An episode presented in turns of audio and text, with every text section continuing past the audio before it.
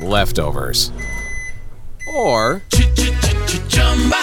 the DMV, Number 97. or house cleaning, or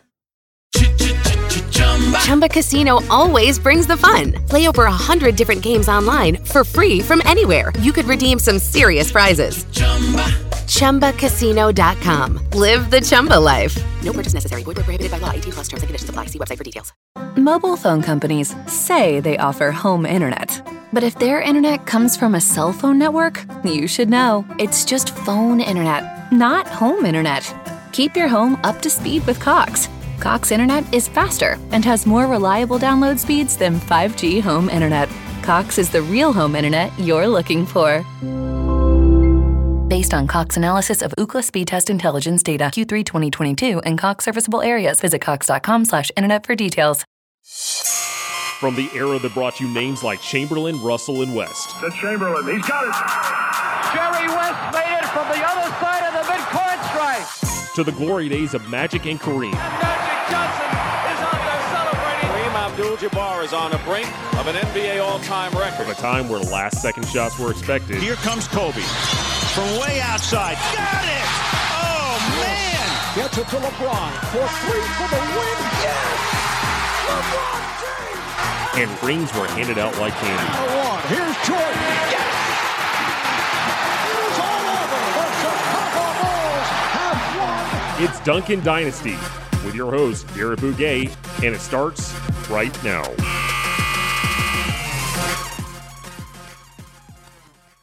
Welcome to another episode of Duncan Dynasty. I'm your host, Garrett Bouguet, and before we get started on this episode, just wanted to uh, plug something really quick.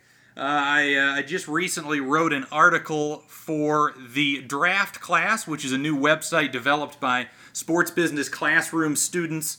And uh, I, I did an article on the uh, the Los Angeles Lakers and the uh, Los Angeles Clippers, the Battle of LA, and, and kind of comparing those two teams and uh, talking a little bit about why I think the Clippers are uh, are the title favorites this season. So please, I urge uh, I urge all of you to check that out. It'll be releasing uh, the day this podcast will will come out. But uh, now that we've got that out of the way, uh, my guest this week.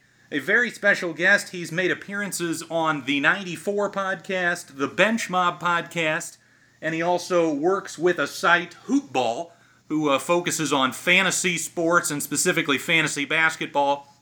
He'll be doing a lot of stuff in, in regards to the Charlotte Hornets for that site.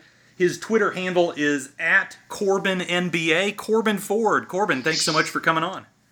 Hey, Garrett, thank you for having me. I'm really excited to kind of get down to these games. It's a lot of fun. I'm a big fan of your show, so it's doubly an honor for me to be on right now. Well, I appreciate that. And uh, as you just mentioned, we, we just got done uh, watching the opening night games from the NBA. We're recording this uh, right after that uh, TNT doubleheader. Uh, the first game, of course, being the Toronto Raptors and the New Orleans Pelicans, and the uh, the second game being the Battle of LA between the Clippers and the Lakers. And, and Corbin is a big Lakers fan, so I'm sure he's got uh, plenty of thoughts. But let's start with the opening game, Corbin. And the, the first thing that uh, I thought was notable about that game was the starting lineups. First off, for Toronto, with uh, the backcourt of uh, Lowry and VanVleet starting.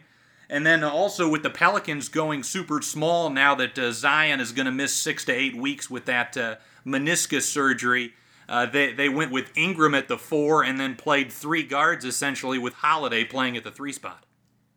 Yeah, I did think that was interesting. I knew that there was going to be adjustment. I know they're going to go bigger or smaller with Zion. I was tending to go smaller, but I didn't realize that they were going to just jump straight to the gun with the three guard lineup. Um, speaking of New Orleans, and that was really interesting to me. Um, for Toronto, I thought it was a little more predictable.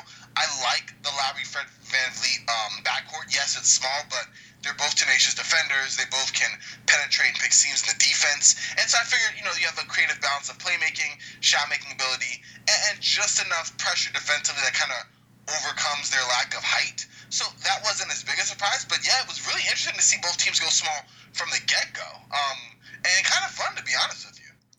Yeah, the the Toronto thing is interesting because I agree as far as the the VanVleet in there in the starting lineup that that really is their best five man unit.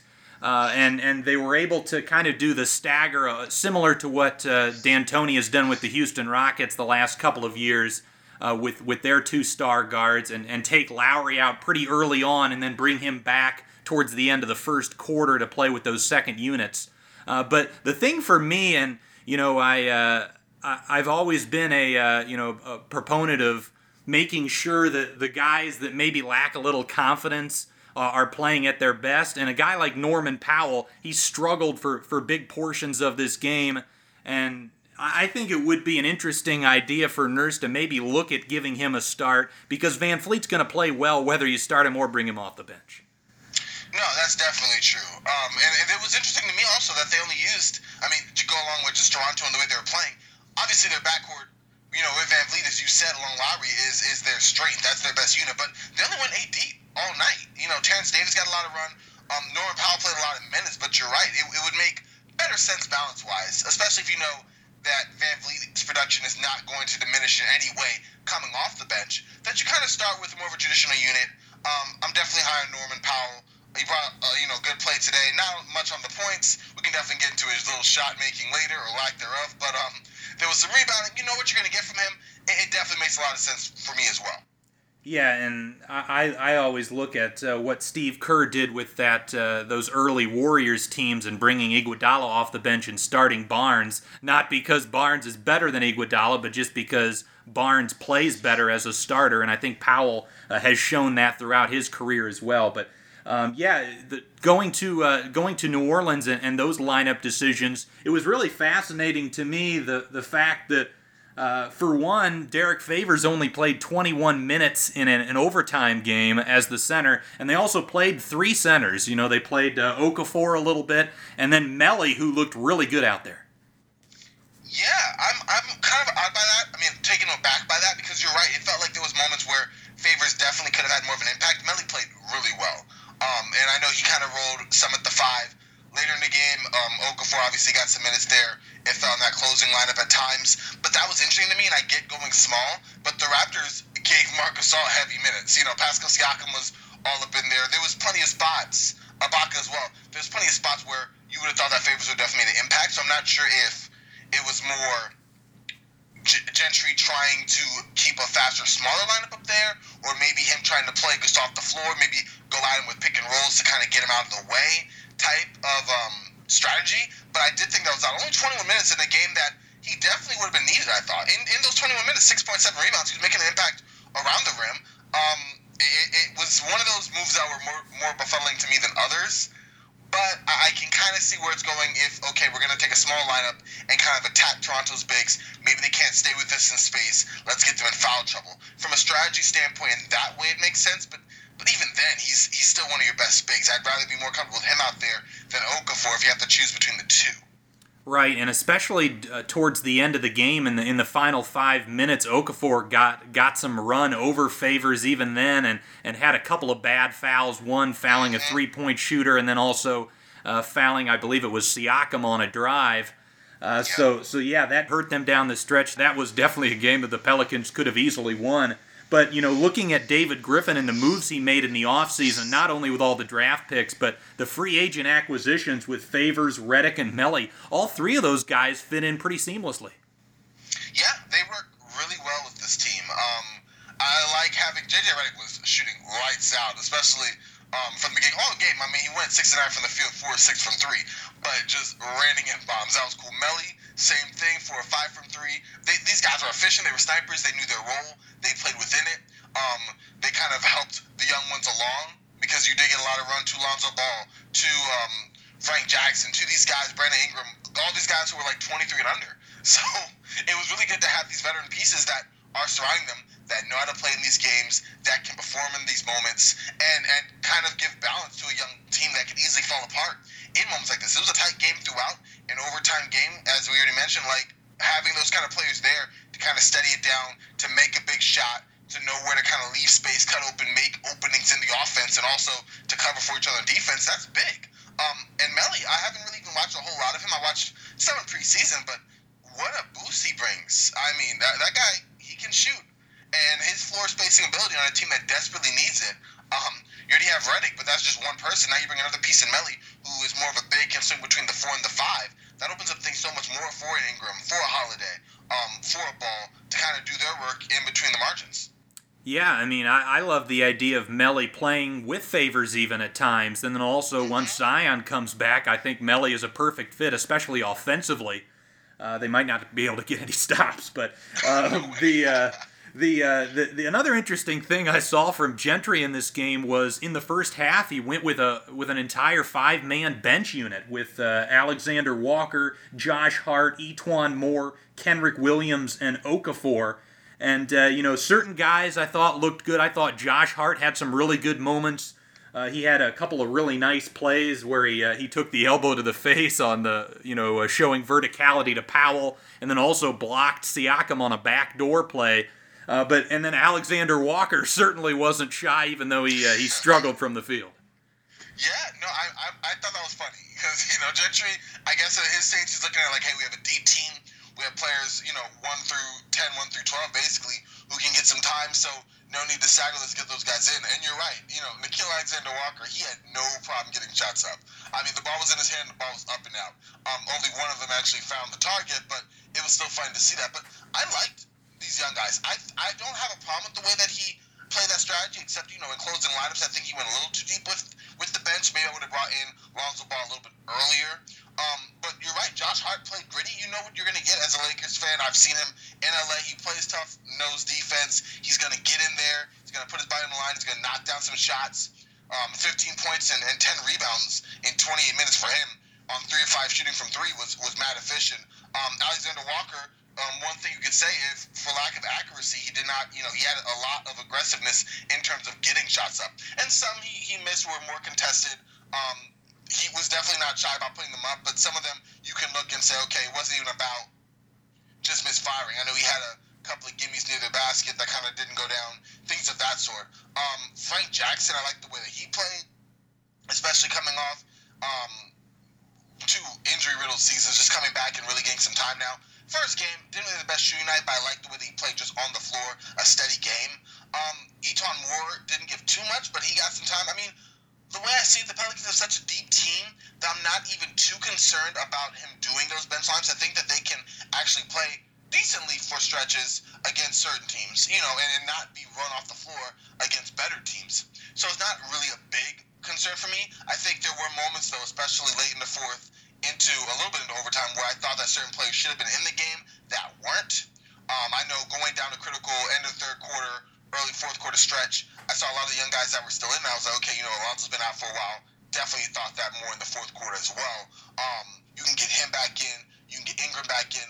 Those were interesting decisions, but I think that Gentry is still trying to figure out his rotation, figure out his lineup. He has a deep team, so many different pieces. You know, we even mentioned you know, Jaxson Hayes whenever he's X out, you know, X back on the team. Um, you know, you have so many other players that are on the team right now that can actually give contributions. So I think he's really just trying to see what sticks. And with Zion out, you have more of a perfect opportunity to really showcase more of these players and, and kind of see what lines can work together in certain situations. Yeah, the, uh, the they definitely uh, have a ton of depth, and, and and most of their guys showed that they can they can play out there. And again, even though Alexander Walker uh, you know, was, was, missing shots. He certainly didn't look out of place out there. What were your thoughts on uh, on a couple of the? You know, we already talked about Hart, but what about the other couple of former Lakers and Ingram and Ball? How did you uh, feel they played? Uh, well, Ball made me laugh. I mean, he is the, the classic stat line. I mean, you saw us a lot in LA: eight, five, and five. Only got seven shots up. Um, two or three from three. Um, he looked confident from the line. I liked his rework shot, and I liked at the very beginning. I think the first three that the Pelicans made was just a shot he got. I mean, he received a pass just coming into um, the front court and just let it fly. I mean, or just coming to the back court and just let it fly. And that type of aggressiveness we didn't really see too much from Lonzo um, at all, really. So it was really cool to see that happen. As the game went on, I mean, he didn't take a lot of shots, but I think that that will come. But ultimately, it was it was really encouraging. It was for me trying to put in perspective because some of the way he played now, it's not a, a, revelation to me. I mean, he's playing the same type of steady defense, gets some rebounding. He made some really nifty passes. He was doing that in LA as well. It's just a different, you know, obviously a different location, um, maybe a different spotlight on him. So I don't want to take too much of, oh, wow, he's playing so much better. But that rework shot definitely makes a difference. You saw it in a couple of jump shots he took. You saw he went to the free throw line, and in one in one spot he went down, just knocked down both free throws, no hesitation. It's a lot more confidence, and I think that in and of itself just makes him better, just from the offensive end. Yeah, your shot doesn't have to look perfect. I mean, we have so many. I mean, Kevin Martin, other players who don't have um, quote unquote orthodox shots, but they go in, you have confidence, repetition, make it happen. This shot looks so much more compact, and I like that for him. Um, but as far as rebounding, assists, and really getting the ball moving, going up in transition, same with Lonzo Ball. It's really good to see him run with some other young guys, though, um, along, alongside him in New Orleans. But Brandon Ingram, oh man, he's a funny guy. I, I think he's one of the more complicated cases in the NBA because he is so good at using his length and getting the shots that he wants. But the shots that he wants are like the dreaded mid-range shots. Like he is more comfortable, you know, taking that or, or taking post-ups where you would think he has an advantage because of his length. But then he'll kind of start posting around the mid-post area and take a tough fall away or just decide to rise and fire over the top. And it's like you can definitely get yourself a better shot. At the same time, you know, he was aggressive. Um, 8 and 19 from the field, 22 points. He shot some threes to shot five, uh, made two of them, but he shot them more of confidence. Whereas in, in the previous years, he kind of took it as a last resort or, you know, kind of wide open. You could tell it wasn't his comfort zone. I'm still not seeing that it is, but at least he looks more confident. And again, as I was saying with Lonzo Ball, that, that really kind of makes a difference as far as just how they're going to play. Okay, at least you're going to take those shots. You know, he's not a horrible three point shooter. It's just not his strength. He likes to get into the mid range. And for me, it's like, okay, Lonzo, you can get so, I mean, not Lonzo, Brandon Ingram, you get so much better shots. But, I mean, if he's efficient there and he knocks him down a good clip, I can't hate it. So, so it's the same Brandon Ingram. I think he's going to get more of an opportunity to show um, his offensive prowess as a go-to guy while Zion is out, or one of the go-to guys as someone who can create his own shot on a fairly consistent basis. Um, but tonight was more of a mixed bag. There were some shots he took that I was like, why? There were some shots he took and made that I was like, classic Brandon Ingram. Um, but I did like to see him shoot the threes with, with a little more of a high volume for him. Um, and, and uh, compared to him and, and Josh Hart, I mean, it was like watching. I think Lakers film on Twitter said this great. Watching the Pelicans game and then watching the Lakers game was watching the Lakers past and then the Lakers future, like in that way. I mean, as long as the Pelicans are on, you know, you, we we watched Lonzo Ball, Brandon Ingram, and, and Josh Hart develop over these past two three years. I'm going to watch them, and it was really kind of cool to see them in a different space with renewed confidence. I think there is a certain element of being away from the main spotlight and all the drama that comes from LA that can help these guys to focus on their games. And yeah, they went from one element to the other with Zion Williamson and more eyes on on the Pelicans just by proxy of that. But you could tell that each player um, made certain strides in their games that I think will behoove them to have better um, future in the long run. The added pace uh, that uh, that Alvin Gentry plays with, I think, really suits those two. You know, Lonzo, such a, a fantastic passer. Uh, you know he can he can find guys in transition, and yeah, he he looked like with his uh, with his new jump shot, not only just the confidence to take him, but also it seemed like even the defenders uh, seemed to respect him a little bit more and, and, get out to his shot. He was able to to drive and, and dish a few times as well. And and Ingram, yeah, I agree. There there were some there were still some shots where you're you're just kind of like, well, yeah, that's that's not the the most efficient shot you can take but uh, at least his decisions were quick, and he was getting into the areas that he's comfortable with. He he was able to uh, draw a few fouls on that patented pump fake that he's so good at. So so for the most part, you know, if I'm a Pelicans fan, I'm I'm pretty encouraged from what I saw. Oh yes, without a doubt. I mean, definitely looking forward to more to come. And, and you're right. That that that that rework jump shot. They see, the, the defenders see the Instagram videos too. They see you know the workout videos. They know okay, we got to close out a little bit. If for nothing else because they too believe in the offseason hype. But but it's, it's really cool to see that um, hype realized at least for one NBA opening night game.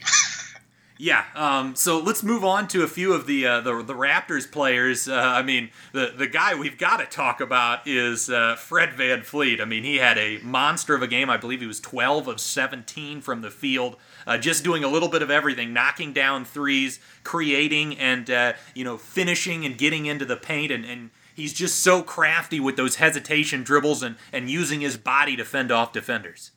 Oh yeah, Fred VanVleet, man, what a night! He mess around and keep playing like this. Um, he might move out of the Raptors' price range next year. Right. he was something else. I mean, confidence is one thing. You saw that all last year. You know, through the playoff run, Fred VanVleet plays a lot of heart. He plays with a lot of confidence, but again, penetrating, getting to the defense, teeth of defense, distributing, knocking down the shot. I mean, the shot looked like it was going in every time it went up before it went in. Like he just has that much. Not only is it just a good-looking shot, but that much confidence in it, knocking down the big shot time and time again. The dude plays really well above his height, um, and was just a pestering mess at the defensive end too.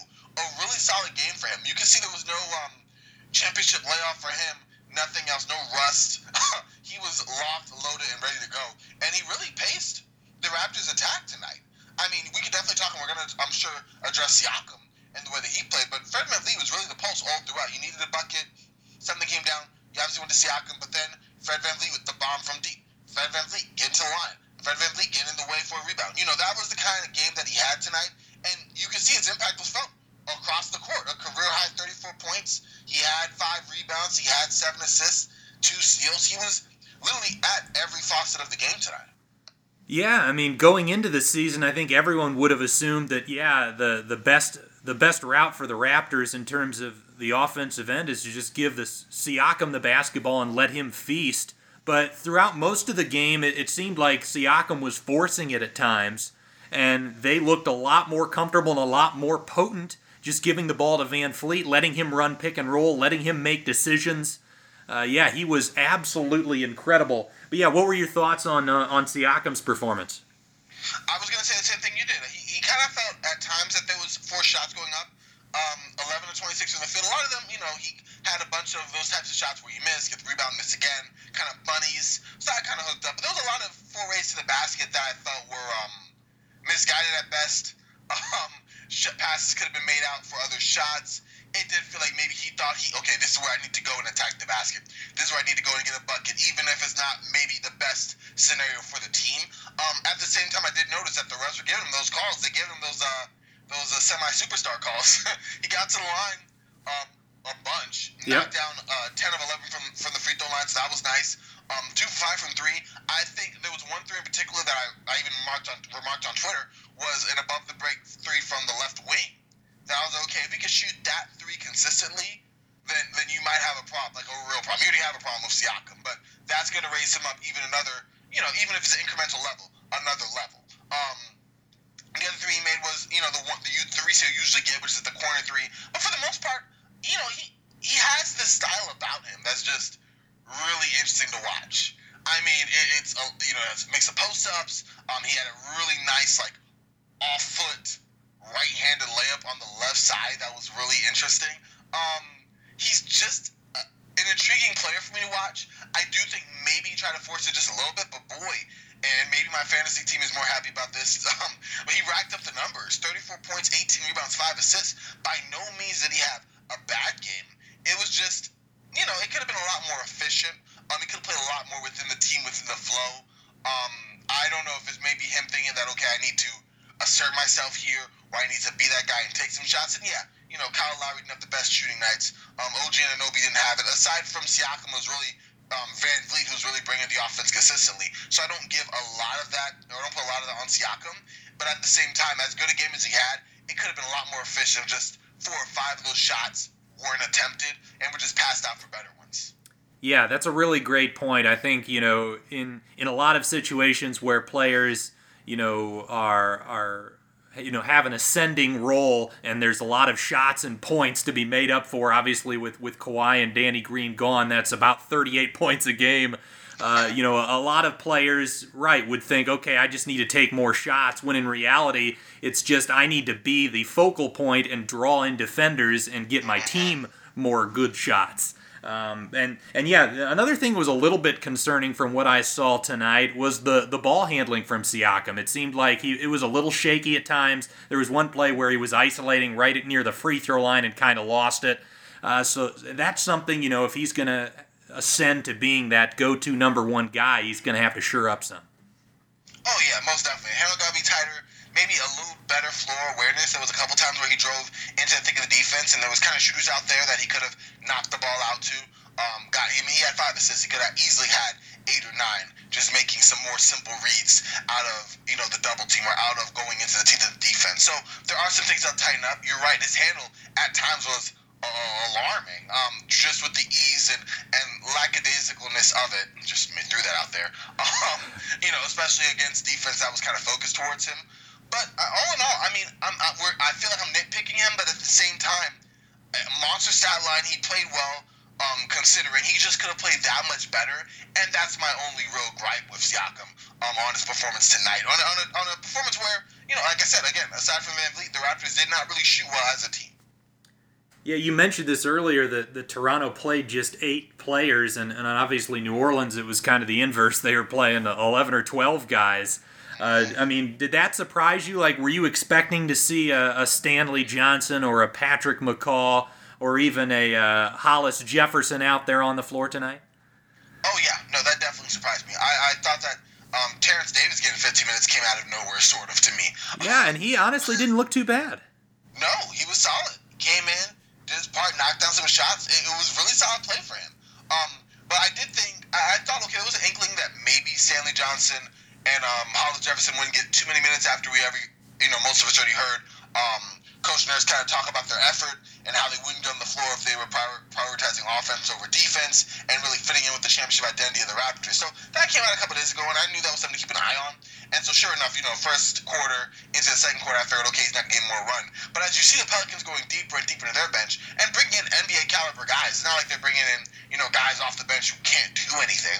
I did think, okay, Raptors getting winded. Let's bring in some other players to counteract that. Let's bring in a Pat McCaw, who I'm not really sure why he didn't play, but he did have infrequent times last year with Toronto, so maybe it's really a, a, a need based or a fit based kind of um, matchup for him to go out there. By Nurse, I have no idea. Um, but I, I, did think it was interesting that you did not bring Johnson or Hollis Jefferson in, especially when I think they could have matched up a little bit there. I think at times Marc Gasol looked completely out of it. Um, I, I, mean, I think he spent a lot of time partying and celebrating, and rightfully so. but there was times where he was just he just looked slow, and not slow like oh you know foot speed slow, just like late on reactions, late on closeouts, late you know, and just all of the game on the defensive end that you do not want to be late on. Um, so I definitely thought you could bring someone in like a Hollis Jefferson, who is more mobile, who can play a small ball five at times, and could also kind of help with those switches and be more active and engaged on that end. But um, maybe that was some layover there. Maybe Nurse just didn't feel the need to go deep. I did think it was interesting though that you did have two players who played well into 40 minutes and three more who played just over 30 minutes, and you didn't at least give them some run. Right. Normally, Nurse is, is pretty good with playing the center that really you know has it going for that particular night. And uh, Gasol really didn't uh, didn't have the shot, and as you said, kind of looked a little bit slow out there. Uh, so I, I, was surprised that Ibaka didn't kind of take his minutes down the stretch, but I guess Ibaka wasn't looking terrific either. Uh, but uh, yeah, let's move on now towards the to the to the end of the game and, and talk a little bit about the, the closing moments. Nick Nurse had a great uh, after timeout call that got VanVleet a corner three uh, with, with a pick and roll on the, uh, the, the opposite side. See, I totally jumped past that to the other play closing out, but no, that that actual play you're talking about just then was, was perfect to, to kind of finish the game. Great way to free up space for VanVleet, and just enough time for him to get the shot off and up. And with the guys as high as it was, I mean, I saw the shot go up and I knew it was money. So you're right. I mean, it, it made up one great ATO made up for uh, earlier horrible ATO, um, where I guess for some reason we thought we put the ball in the hands of, uh, of uh, Norman Powell to kind of rise up for the game winner. But that was a sneaky underrated play. Um, we're going to see on the highlights all the time, but really just for the shot and not for the actual action that got VanVleet open. Yeah, the the play you're talking about with Powell was right at the end of regulation with the game tied, and and yeah, that was a little bit confusing as well for for me. Uh, I guess the the logic there is. Uh, you know, even as good as, as VanVleet uh, was and, and is as a player, he's not necessarily a guy that can just rise up over somebody, whereas Powell has got that athleticism where he can get his shot up at any time. But, but yeah, especially given that, that Powell had really mostly struggled on the night, it, it was a bit strange. Yeah, I, will say, as you said just a minute ago, not only just the fact that Van Vliet's ability to kind of create that separation to rise up was, you know, possibly in question, but he had come down the ankle a little bit earlier in the game. I yes. think late in the third or early in the fourth. So that probably also hampered him a little bit. And, you know, Nurse is trying to be a little conservative there and not risk any, you know, further um, action on that already kind of injured limb. So I get that. But, um, no, he the, the plays at the end, especially from Nurse to kind of get players open, it was underrated. I mean, he definitely found going to the to the hot hands, but also putting them in position to make the play. I mean, it wasn't like VanVleet was just sitting there. He, he, he wasn't getting wide open shots, obviously, but he was also not really forcing things in the teeth of the defense and making contested jumpers all night long. It was some really underrated play calling down to stretch, and as well as some um, dubious lineups for the Pelicans defensively, I thought that really helped make the difference to kind of close out the game. Because you can't say the Pelicans ran out of steam. If anything, that argument could have been more used for the Raptors who only played those eight players. But down the stretch, you have that experience and you have that coaching um, from Nurse to kind of put players in better positions on the offensive end that I really think kind of drew them away down the stretch. Yeah, I'd, I'd like to get in a little bit more to what you mentioned the, the, the Pelicans lineups near the end, and, and obviously we already discussed uh, Okafor being out there for uh, for some crucial minutes and how that hurt him. But then also, you know, JJ Redick is such a, a tough call in terms of whether or not he should be in a closing lineup because obviously we saw it tonight. His offensive game is incredible, and uh, he really can get your offense out of a uh, uh you know out of a rut uh, pretty easily. Uh, but but then at the same time, you know, the Raptors throughout the game really were able to successfully attack Redick. Kyle Lowry had some transition opportunities where he drew some fouls. They even posted up Anunoby on one play on Redick. Uh, and uh, and yeah, he, he had some struggles down the stretch defending as well. Oh yeah, I definitely put Lonzo Ball in for those because you're right. The Raptors went at him and relentlessly as well. And as good as Redick is on the offensive end, and he tries on the defensive end, but I mean, it's not just age and size. He's just not really built to go up over and over against post ups, against directed, concentrated attacks on Redick. Maybe a Redick of, you know, four or five years ago possibly could have held his own. Even then, he still would have been, you know, a major liability on that end. But now, uh, especially with the fact that Lonzo wasn't shooting you out of the game or taking anything away from the game offensively, I think you put Lonzo in that situation to kind of stand up better, to bring more switchability to the lineups, to bring more versatility defensively. Um, then Redick, I think that was a poor call by Gentry to kind of keep Redick in there as long as he did because offensively, you're right.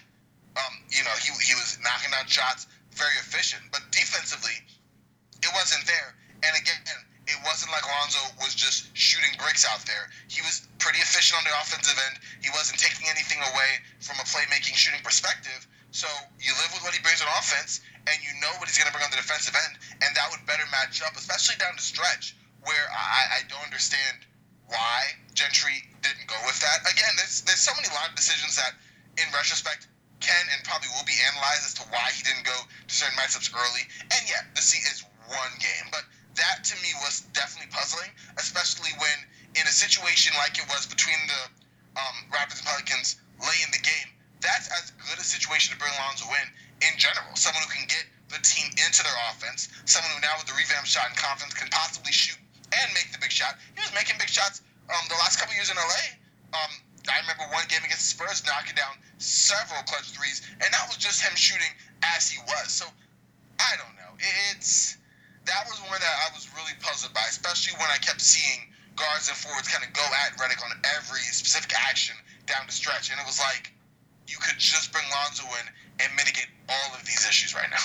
Yeah, that's where the, the coaching really comes into play. You know, you look at a guy like Gentry, he is known more as an offensive coach, so he's going to probably prefer to play those offensive guys. Whereas, you know, you look at a guy like Nick Nurse, and I think he's the exact opposite. He's going to play the guys he really trusts on on the defensive end. The only other uh, comment or note I had about this game and um, it, it, might be a play that most people wouldn't notice, but in overtime, I believe it was the three that VanVleet hit in the corner to to push the Raptors' lead to 127 to 122. But the bounce pass Marc Gasol made, he caught it on the left wing with uh, with VanVleet in the corner, and Jrue Holiday coming out and trying to be in the passing lane.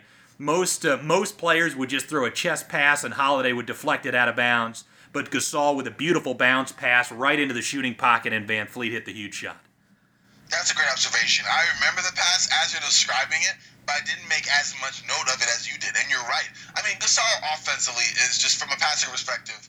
I want to say it's Stephon. He just is so intuitive, makes so many great reads, um, so many different kinds of passes. You know, and and that was one again that's underrated. And you're right, probably won't get as much notice, but it was it was a beauty of a pass. I didn't even realize as you're saying it, I'm seeing the coverage, you know, in my head from Jrue Holiday sliding over and Gasol just getting the pass past him.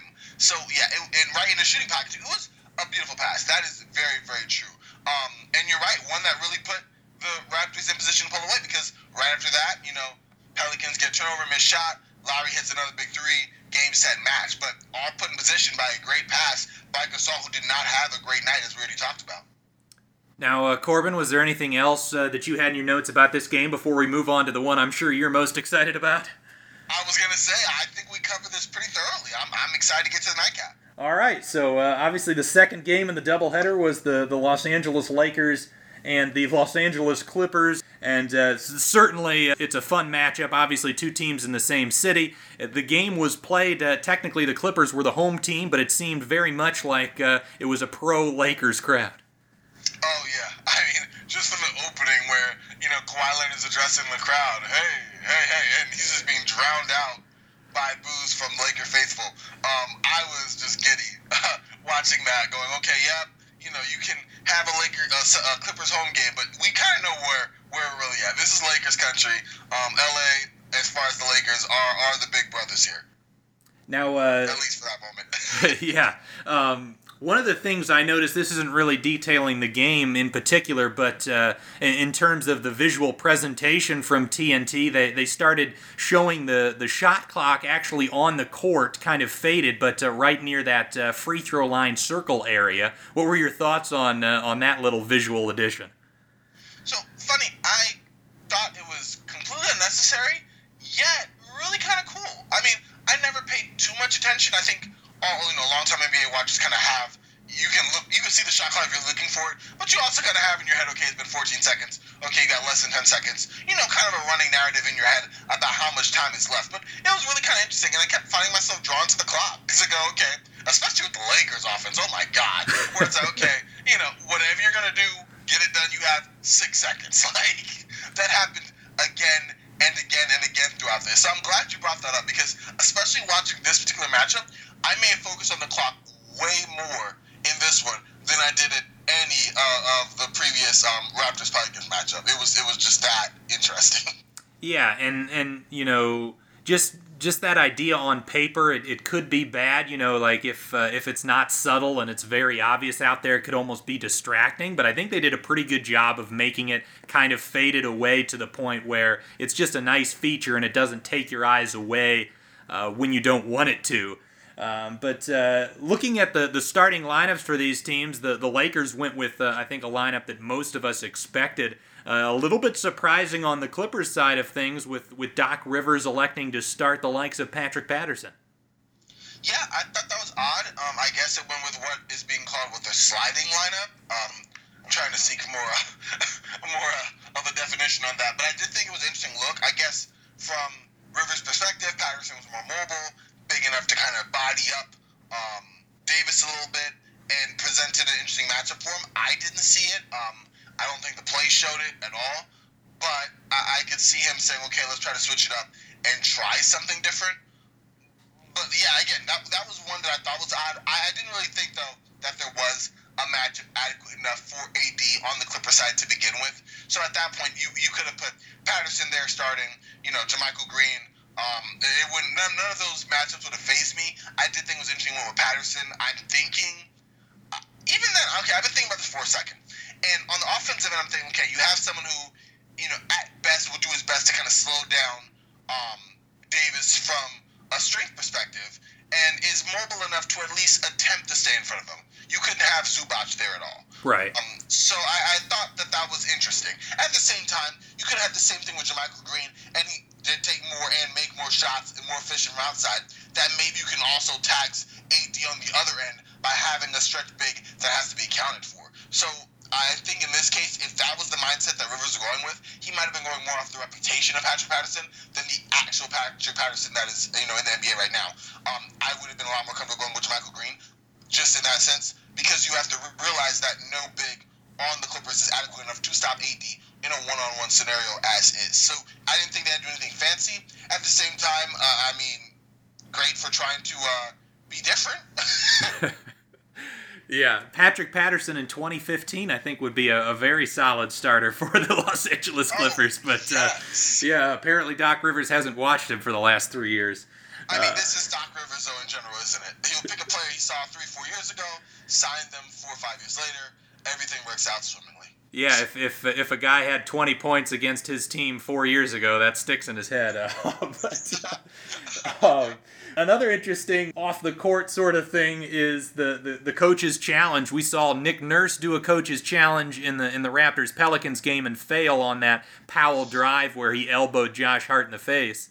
Um, and then uh, the Frank Vogel a, was able to have a, a successful challenge on a uh, and one call that Lou Williams scored the bucket and was going to get a free throw, and he got that uh, changed to an on the floor foul and, and saved his team three points. I thought it was interesting. I actually had gotten that. I okay, this is what I get for probably being too hyped when I watched the play originally. I thought that they didn't get the challenge. I don't know how. Um, because I made a tweet saying, "Wow, both coaches tried and messed up on there." So I had to amend that, having watched that later. But uh, again, this challenge is interesting. Um, there are some more cynical people out there who think it's just time for um, an insertion of another commercial break or something. But I think it's cool. I think that maybe coaches could wait a little bit longer. I mean, um, I know in, in specifically in regards to Vogel, the play that he called the challenge and won. I think there was a play, not even what six or seven plays later, on like a, a foul block call that could have been challenged. That probably would have also been successful. That probably would have been more impactful in terms of um, dulling a Clippers drive, if I'm remembering this correctly. But I did like the fact that both coaches went to early. Let's get out of the way. Let's, you know, we see a play that we don't like. You have one why the heck not? Throw it out there, see what happens. Yeah, now you may actually be right because I, I do remember the announcers mentioning that it failed, but uh, I'm not sure if that's just uh, the, the NBA is technically calling it a failed challenge because it didn't reverse a foul call, it was still a foul. Um, uh-huh. so so that could be the the complication there. Uh, but but yeah, it seemed to me that they they had uh, a bucket on the board, and then when we came back from commercial, the the the two points had been removed from the scoreboard but yeah, it's uh, it, it is a little bit frustrating though that uh, it, it, seems to take a lot longer than you would hope, and, and it forces a, another full time out, which again, uh, uh, for everyone like you and me that are watching a lot of basketball, more timeouts are never necessarily a good thing. Oh no, never that. I agree. It could have been a lot faster, in my opinion, in certain cases where you, you know, in real time, everything happens so fast, kind of a blur. Get a replay, maybe two. You can see it then. Let's move on. The six, seven, multiple angles. I think it's only worthy if it's that tight of a game. The stakes are that high. If you can look back and go, okay, maybe we made a mistake here, then just own that. You know, don't take ten minutes to kind of figure out a simple did he step on the line. Right. So uh, the the big question uh, for uh, for you, Corbin, as a as a big Lakers fan, is uh, how did you feel about uh, Anthony Davis in a, a purple and gold uniform? Okay, so all things considered, and I have to say this, Anthony Davis played as well as I could hope for as a Laker. Um, it, it just just the full realization of okay, opening night, the season started. We have Anthony freaking Davis on our team. Um, that in of itself can still get me hyped, even at this late hour. But I, I, I will say, you know, he, he wasn't the most efficient from the field. Um, he didn't really knock down a whole bunch of jump shots. I'm sure that will come. And, and, and then we have the full monster Anthony Davis experience. But in general, just a straight up beast. I mean, getting several different Clippers in foul trouble, getting to the line, getting, getting a nice putback dunk. He was active. Um, you can tell he's the focal point. He's going to eat because legs are going to feed him. And, and those are the positives off from that. I mean, he definitely racked it up just on this game, what, 25, 10, and 5. Um, monster numbers. I mean, for AD. I, and, and that's the positives I have. Uh, there's, there's some negatives there as well. I, I, I wish you would knock down a few more um, jumpers, but most of it I don't even put on AD. I think it was just a style of play, tempo wise, and I think a lot of that I, I, I want to place on LeBron. Um, in terms of being the de facto point guard for this team, as far as getting AD the ball in spots that he would be most successful in. I even tweeted this out midway through. I don't remember Anthony Davis. He had more post ups, I feel, in the first half of this game than I remember him having in like I, am not even going to put an arbitrary uh, time period on it, but just a lot. Right. Um, And, and that was at first it was cool. Okay, we have an advantage. Bam. And then it wasn't so much an advantage as the Clippers kind of game planned around it, started cutting off the weak side, um, made things a little more difficult for him. And I'm sitting there going, okay, so where are the pick and pops? Where are the pick and rolls? Where are we going to get AD doing what AD does? Um, this is one element of AD, but this is not Anthony Davis alone. And, and it, it, never really happened. And, and that was what I have a knock on. But I, I don't know whether the fault lies entirely with AD for, you know, making the most of what he got, or with LeBron for not really taking advantage of his star player's talents in its full realization. Right. I mean, it, it very much felt like going back to with LeBron and Kyrie, where it was a your turn, my turn sort of situation. And I think what uh, what made this duo seem so enticing to me was the idea of that, that LeBron as as a passer and a, a pick and roll player how much he could help Anthony Davis's offensive game. And yeah, you're right. We, we barely saw any pick and rolls, any pick and pops whatsoever.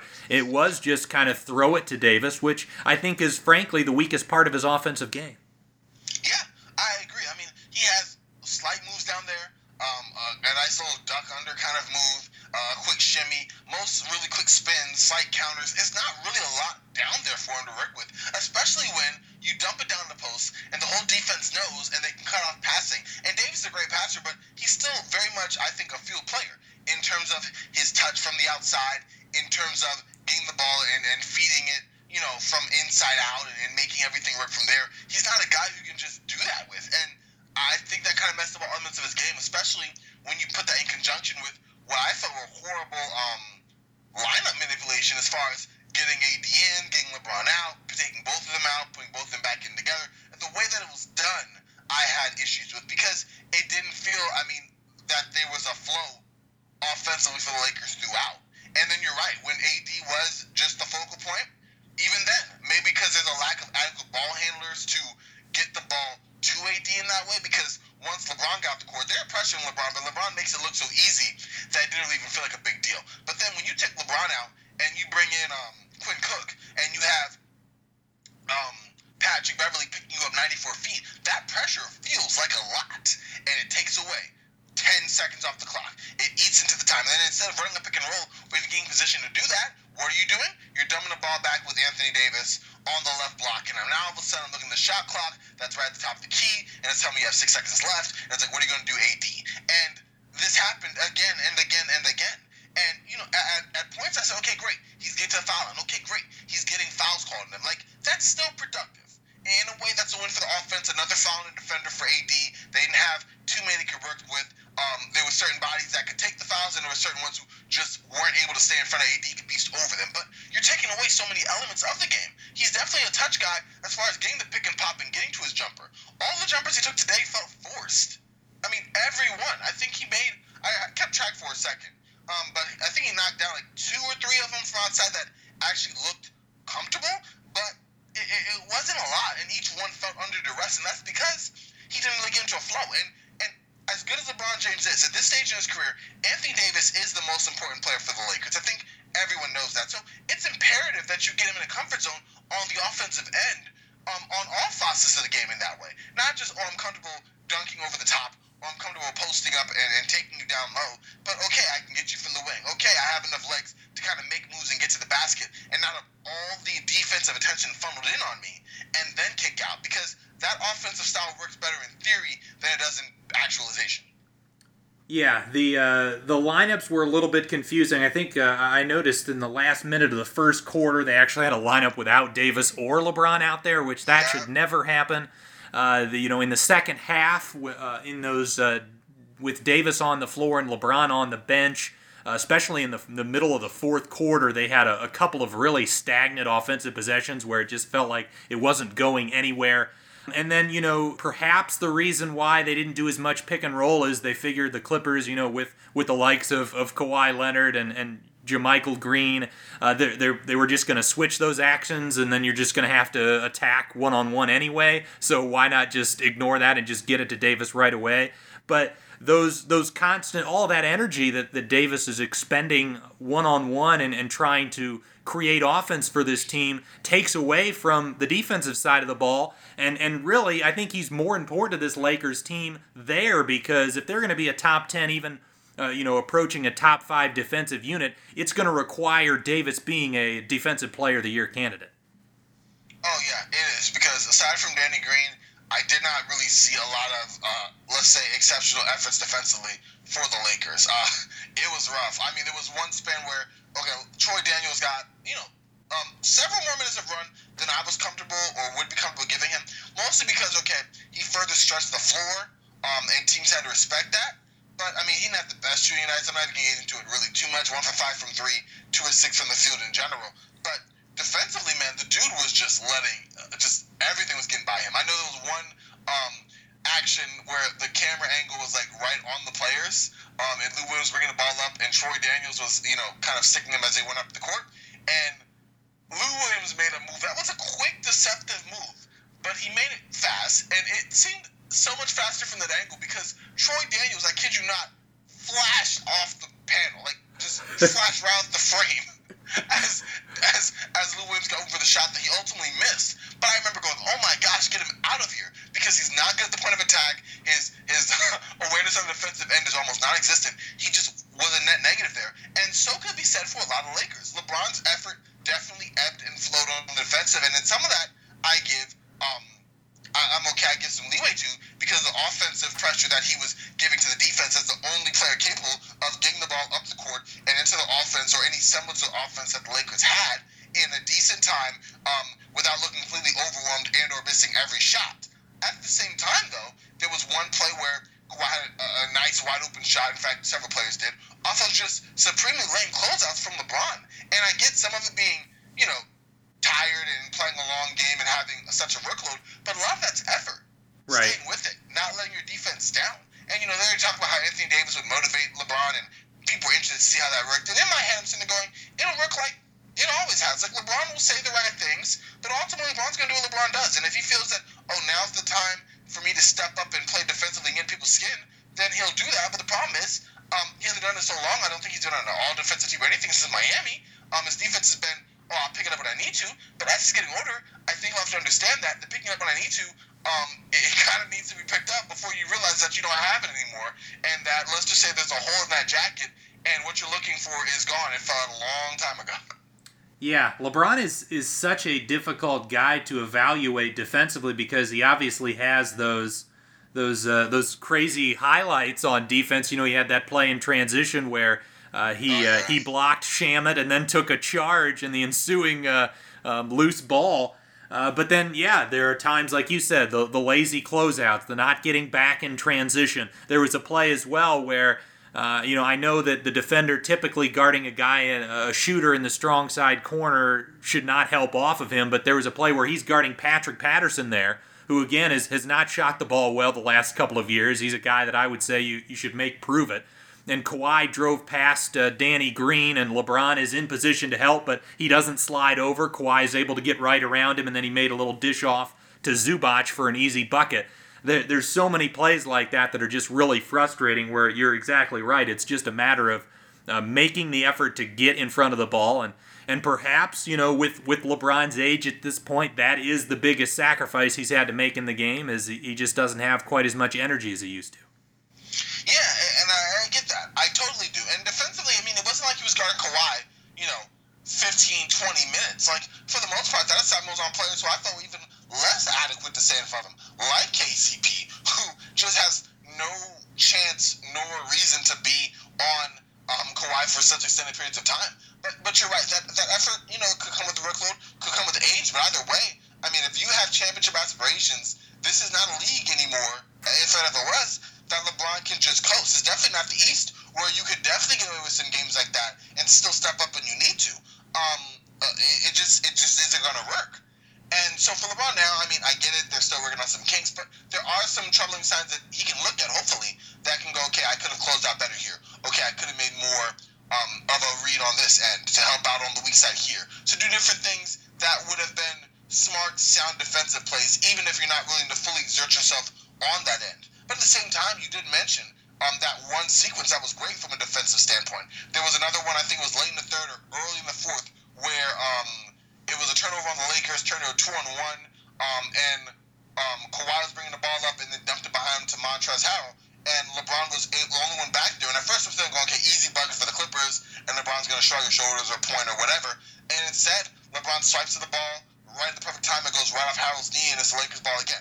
Um, and, and those plays are smart, savvy veteran plays um, uh, in the mind of a basketball savant like LeBron. But the mind, you know, the mind has to be able to do what the body has to at the same time in certain instances, especially when you do have these high focus moments where you're going to have to stick the best player or one of the better players um, because you can't hide less adequate defenders on um, on the Kawhis, on the Paul George, on the Giannis's. And as you get into these better teams, we're going to see that the Lakers just don't have, aside from Danny Green, the adequate personnel to really stick these guys. So the hiding of LeBron on the defensive end is going to be less and less in certain matchups just because you can't afford to. Right. And and the Lakers, I think championship aspirations a lot are going to come down to to their defense and their ability to get stops. I think another issue specifically in this matchup for the Lakers defense is, you know, with uh, with them playing heavy minutes with a traditional center with Dwight Howard or JaVale McGee, uh, you know, playing that conventional drop back scheme, the, the Clippers have the perfect personnel to d- dissect that with Kawhi Leonard and Lou Williams both being just lethal from the mid range.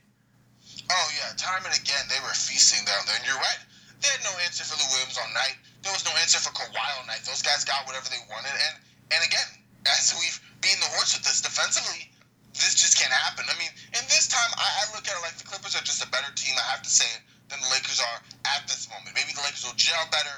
Um, maybe they'll pick up a piece in the bond market or make a trade, however unlikely that may be later, to bring in someone who can kind of show up some of their weaknesses. But right now, you know, the Clippers are, are, are a step above, and, and there's no crime in that, no shame in that. But it is a shame when you could say, okay, we could have played them a lot tighter and made better moves, except we didn't bring the necessary defensive attention. We didn't bring the necessary defensive effort, and our offense was stagnating at times and, and, and lackadaisical at others. But but you're right, the focus on that was defensively because offensively, the Lakers went on spurts, and as bad as they were, you know, and we could point out flaws and things they could do to improve, that wasn't really the sore spot. But there was a moment, uh, I think, with five minutes left in the fourth quarter, where I was starting to get hype and my Laker optimism was really riding me.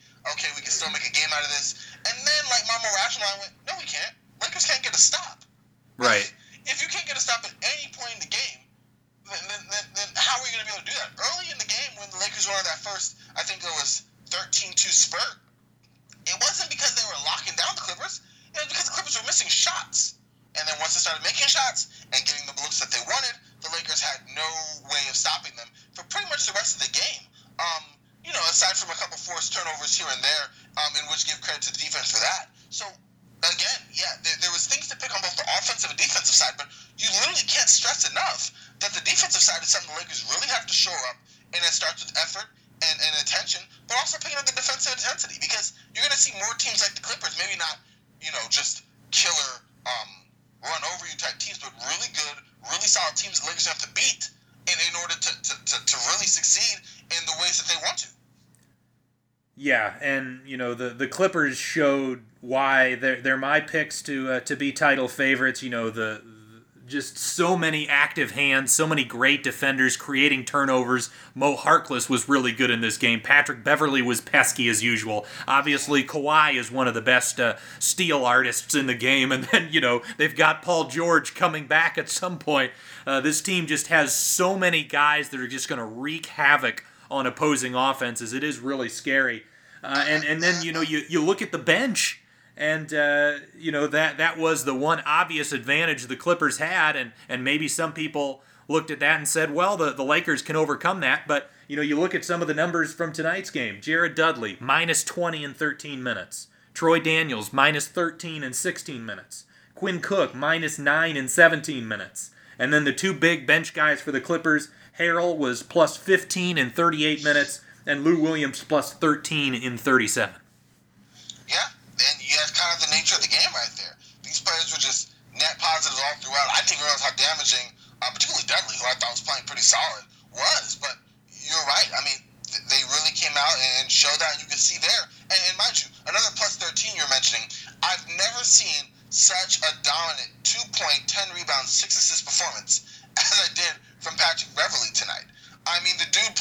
sides. We already know this. We see him stick LeBron. We see him stick um, Kevin Durant. Really get him to the skin. We see the intensity. But I felt like he was putting an imprint on that game from the defensive end all throughout, cutting off. I mean, there was one time where he broke up an uh, attempted lob um, to Anthony Davis racing from the weak side. Yeah, And brilliant like, play, no, brilliant play, no, leaving exactly. KCP. Yes, and he was doing this consistently throughout the game, not making reckless leads or making reckless reads, but leaving at just the right time, knowing just when to double. Um, there was a tie up, a tie up he got with Anthony Davis.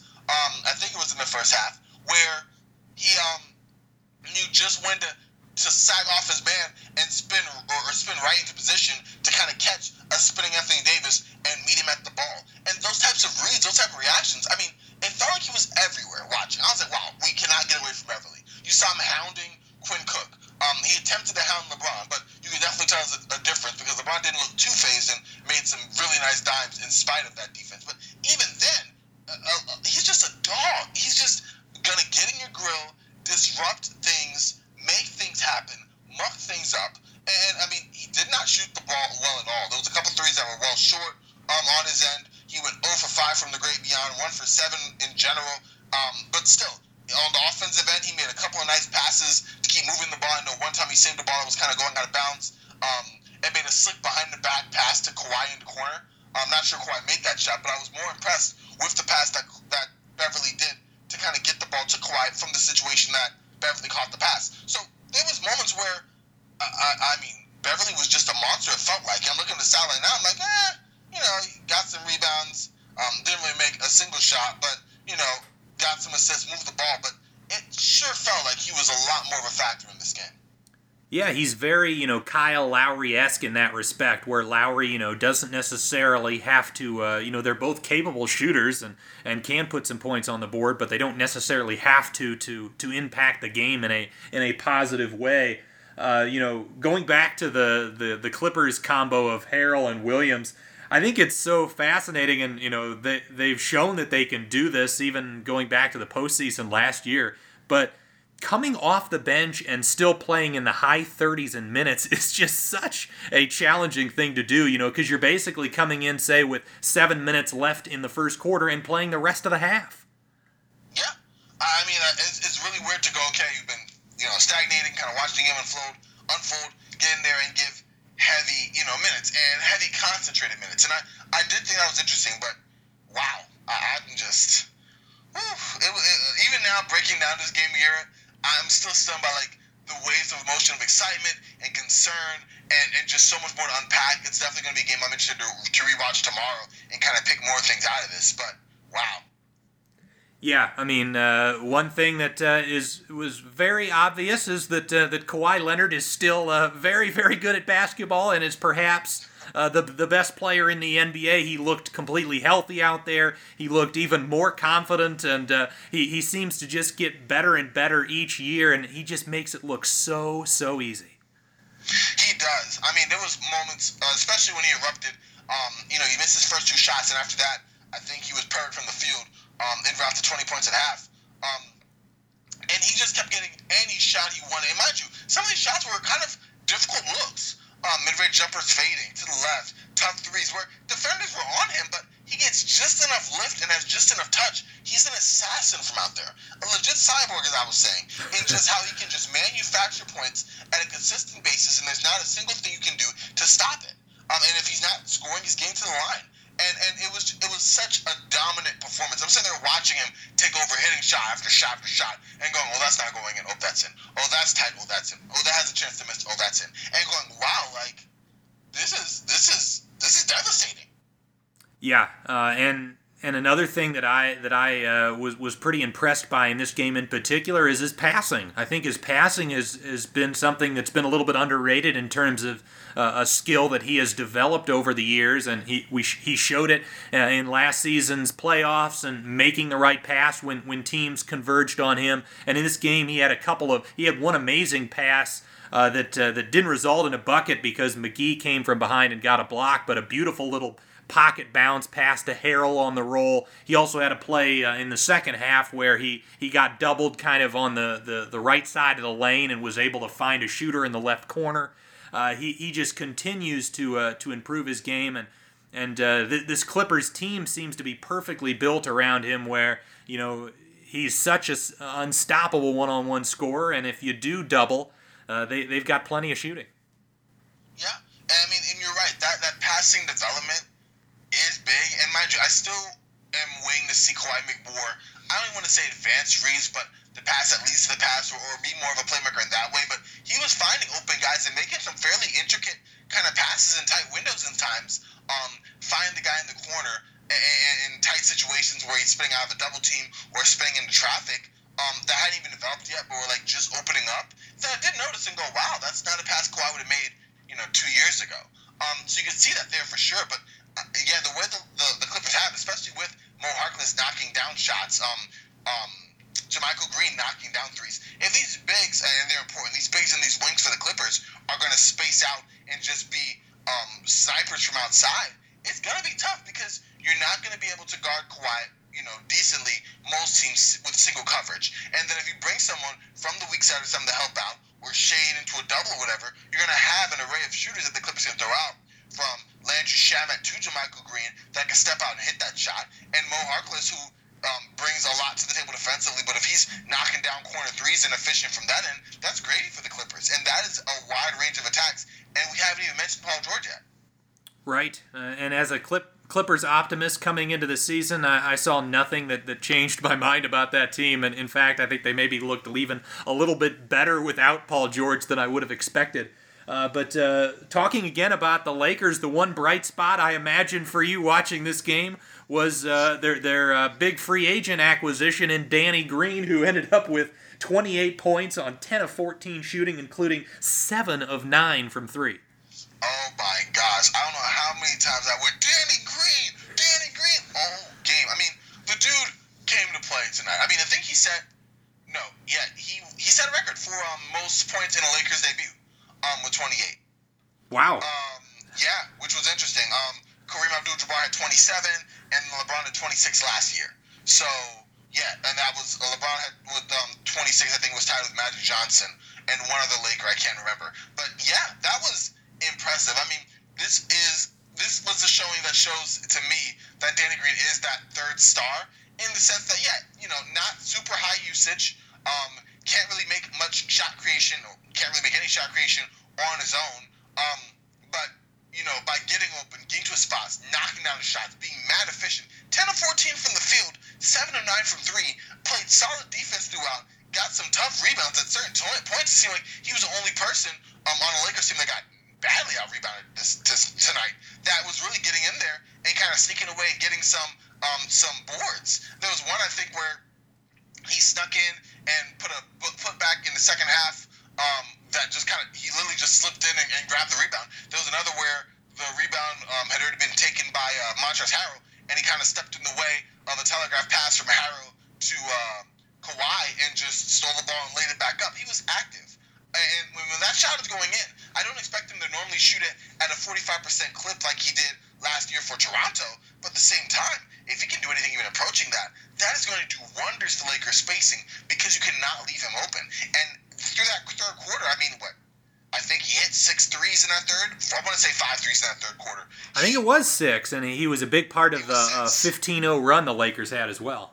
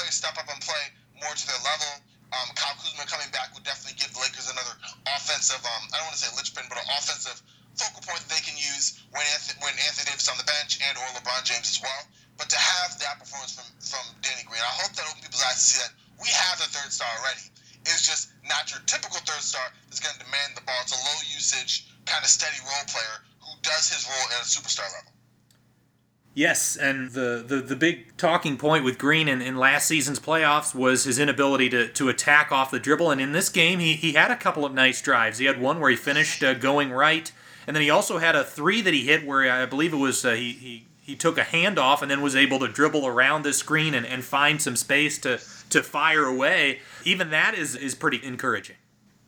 Oh, yes. I mean, there's something there that you're right that he can probably possibly build off of um, in that way. Not doing too much with the ball. Um, I don't return to KCP. Uh, we all remember right. that last that last preseason game against the Warriors where he was waving off to clear out to, to airball a three. Um, you know, stay in his lane. I think Danny Green will do that um, and, and do that at a high level as far as just knowing what to do with the ball, what he can do. He even got to the rim a couple of times on some defensive breakdown from the Clippers. Had a really nice Statue of Liberty layup kind of um, kind of move um, down the lane that I thought was cool, and and that was something interesting as well. Like having the assertiveness to get the ball off the pin down or off the screen, see the lanes open, and attack the basket, and, and, and go from there. And he did that a couple times. I want to say two or three times as well. That kind of built on that performance. It was just, I would give Danny Green, if I'm giving report cards, an A plus plus, and I don't even do that. But that's how big his performance was, as well as being one of the guys who at least considerably could stay in front of Kawhi. Um, this being the first year, I think, since they've both been, well, not since they've both been in the NBA, but since Kawhi's been in the NBA, that they've been on different teams. Um, but being there and, and not stopping Kawhi, but slowing him down for sure. There was even one point in the game where you know Kawhi had lost the ball. Like Danny was kind of getting his hands in there, and Kawhi to kind of grab it and then take a pick and roll and shoot a contested mirroring shot. But Danny Green was getting in there and mucking things up um, in a way for Kawhi that I thought was interesting. But because the Lakers were kind of using their switch um, defense a little bit, there was times where Danny was on Kawhi and then it got switched. It was Avery Bradley, and I'm just throwing my hands up in disgust. Yeah, uh, Green was yeah I agree was uh, was as good to, as to be expected if you're uh, if you're a Lakers fan and you know the uh, another thing just from a league pass perspective going back throughout LeBron's career I think it's really fun when he's got a guy that is a is a sniper even going back to his Cavs days with uh, with Kyle Korver it was so fun seeing him especially in transition uh, manipulating the defense, knowing that the end goal was to get Kyle Korver an open shot. We've already seen it a little bit. We saw it in preseason. He had that behind the back pass to Green in transition for a corner three. That's going to be fun to watch all year long. Oh yeah, I cannot wait. Rain, fire from down is all I'm asking Danny Green to do. That and some half decent defense. But again, a guy who knows his role, and you can see that LeBron, as much as LeBron did not seem to be too enamored with the idea of getting um, Anthony Davis in pick and pop and pick and roll actions, he does seem to like the idea of finding snipers from the weak side, from up top, um, getting ways to set him up with a shot that he thinks is a high percentage shot for a high level three point shooters. Now, Corbin, was there anything else from this uh, from this Lakers Clippers game that uh, that you had that you thought we should mention? Um, you know, I, I really hope Quinn Cook plays a little better. I was really high on him. Um, this year. I mean, as, as, a signing for the Lakers, as much as I, well, actually, no, I don't hate to say it, but I think that Rondo needs to come back at least a little bit. Um, I, am not too big on his three point shooting, 35% great, but on what volume and whatnot, and how big of a leader he is and everything. But I do think having someone else who can bring the ball up the floor and get a team into an offense, even if it's holding the ball until you get a surefire assist, that's still something I'd like better than what we did see from the smorgasbord of um, half decent to mediocre guards in LeBron's absence. And then also, I, I think there were certain players LeBron just looked kind of rusty, but I really would just like LeBron to be that point forward and not play primarily as a point guard. Bring in another guard as well. I don't know if that would be a Quinn Cook or someone who can space the floor, but also can take the ball so that it's not LeBron James bringing the ball up every single time. Because when it was other players, they just did not look comfortable doing it. And it's not like the Lakers have the multiple ball handler lineup of last year. um, several of these guys cannot handle the ball for extended stretches. So instead of putting all that um, responsibility on LeBron from that end for that heavy workload, maybe you know him alongside uh, Quinn Cook for a couple of plays, um, or, or, not a couple of plays, but a couple of games, and see how that works. They're gonna have another guard who can also bring the ball up and you know bring that high level shooting ability that LeBron's teams usually love to use from that point guard spot. Yeah, they definitely they, they definitely need a little bit more ball handling and, and playmaking out there, especially again when LeBron's on the bench. So yeah, I, I think Rondo in a, uh, a limited role, limited minutes could could help in, in short bursts. Uh, another guy that uh, didn't play tonight, I don't even know if he was available for sure, but Alex Caruso. There's been a lot of hype around him, maybe being the best two-way guard that the Lakers have, because obviously Rondo and Cook are both, uh, you know, pretty poor on the defensive end. Uh, are are you expecting him to get some run at any point, and do you think he could help? I do, and I think that he definitely could help on the defensive end. Um, a little bit of size, definitely solid defensively. I'm more worried about him on the offensive end. Um, he shot well toward the end of last year, but it was really on low volume and defense weren't really keyed in in that way, especially with the Lakers already out of a playoff spot or any hope of it by that point. So I'm anxious to see um, how he'll do. I know he was questionable for today. I remember only Rondo being out, but I know that he did have that um, injury. I don't remember where it was. Was it a pelvis? I don't remember where. I don't want to just say a name be wrong about it, but I know he was just coming back from an injury, and maybe the Lakers just trying to play it safe. I know he was in warm-ups. He wasn't in dress clothes, so that was something maybe they felt they need him and just want to nurse him back for you know the Lakers next game. But I do think that you'll have someone there who, on the defensive end, some rebounding can can bring um, some variance on that guard spot. That'll be helpful for this Lakers team. Now, Corbin, there is one last thing I wanted to uh, to discuss with you before we before we wrap this up, and that is. Uh, the, uh, the, the commentating and, and, and some of the uh, the technical issues that happened on tonight's broadcast. At one point during the game, there was a, a, uh, loud ringing sound. I made a joke on Twitter that I think I might have tinnitus. Uh, and and, and then we, we also had a few comments. One notable comment from from Chris Webber where he said, "I don't think Zion was injured during preseason." And I'm sitting there thinking, what what does he mean by that? Does it does he honestly think that either a uh, Zion was uh, was dealing with a uh, with a with a torn meniscus prior to preseason, and the Pelicans let him play on it, or that they're just sitting him out for no reason right now. I, I want to say that he was referring or insinuating the latter, but to me, and this is the same thing that kind of plagued Reggie Miller as well. And I mean, yeah, first of all, um, I love Marv Albert yes, I love Marv Albert. He's amazing, great, but the dude's been slipping just a little bit on like getting some players' names mixed up, and not, you know, and it's not that big a deal. But I think when paired with Chris Webber, um, it, it, it does become a lot more um, pronounced. Um, just because you have multiple errors on on on the broadcast. I think it was one great tweet that was um, someone tweeted out that basically was like a dialogue between um, Albert and Webber, and Albert said, you know, great play by like some guy who wasn't actually on the team that he got mixed up with. Fine. And then um, Chris Webber said some random comment that had nothing to do with the game, and then. Marv Albert went back to mis, you know, misidentifying another player. Um, but I'm not trying to go for Marv Albert. He doesn't deserve this right now. Chris Webber and to a lesser extent Reggie Miller need to realize I, I'm not even a color commentator or anything. I don't really have any experience there. Um, I, I do find that intriguing, but if you don't have anything of, of, particular value to say, if there's dead air or something, it doesn't have to be filled up with some conspiracy theory or something that's surely going to draw the ire of NBA fans all over and require an explanation or, or, lack thereof, where you're just being told, like, what are you talking about? That was ridiculous. That alongside, oh, Melly Mel, you know, I'm going to call him Melly Mel. I just like it. We don't care. Well, and the, and the two of them called him Mel instead of Melly for almost the entirety of the game. Yeah, and then he tried to make up that, that bad joke to say oh, he's going to call him Mel because he wants to. No, you want to call him Mel because he mispronounced that his name was Melly from the beginning. Like, get into your research. You didn't remember. That's fine, but don't try to make it all corny. No, that's not. That's, that's not the look. And then Reggie Miller too does the same thing. He had some some weird um, interaction where he's like, oh, um, um, Kevin Holland was promoting the cheesy tots. Like, oh yeah, when you say that, you make me so hungry for those cheesy tots and stuff like that. Like you know, it's, it's just randomness, but it's like the, the, the, we're just watching the game. Like game action was still kind of going on. Um, you know what I mean? Like Like let's just call that. Let's stick to that. Um, and these stories and randomness, like it's just so random and weird. And I don't want to say unsettling or off-putting because it's not that, but it's just like why? Just Right. call the game. It's every time Webber's talking, it's like he's saying, "Oh, he'll he'll say some veiled thing about back in the day, you know." Um, I like Kawhi getting to the basket, getting that mid-range shot. You know, the analyst community may not like that shot, but I think when it's the best shot you have, you take the shot. Like, like just answer to a shot by by Kawhi and keep it moving. Like we don't have to like go into your agendas and this and that. Like the color commentary, I, I, it's more colorful than commentary to me.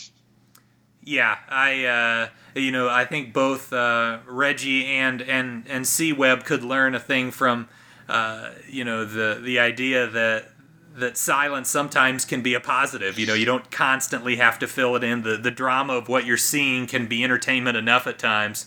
Um, and, and yeah, I love your point about uh, about Marv. He obviously is a legend, and he, he's been a terrific broadcaster for so long. But but yeah, he's been slipping for, for years and years, and and he, he makes you know probably four or five mistakes every quarter. I would say at this point. Yeah, it's rough. And this is where I would say, and I don't say it often, but Turner, their announcers, could really look at ESPN as far as their broadcasting team and just being solid, if nothing else. I mean, except for Mark Jackson and Jeff Van Gundy, who can be annoying at times for sure.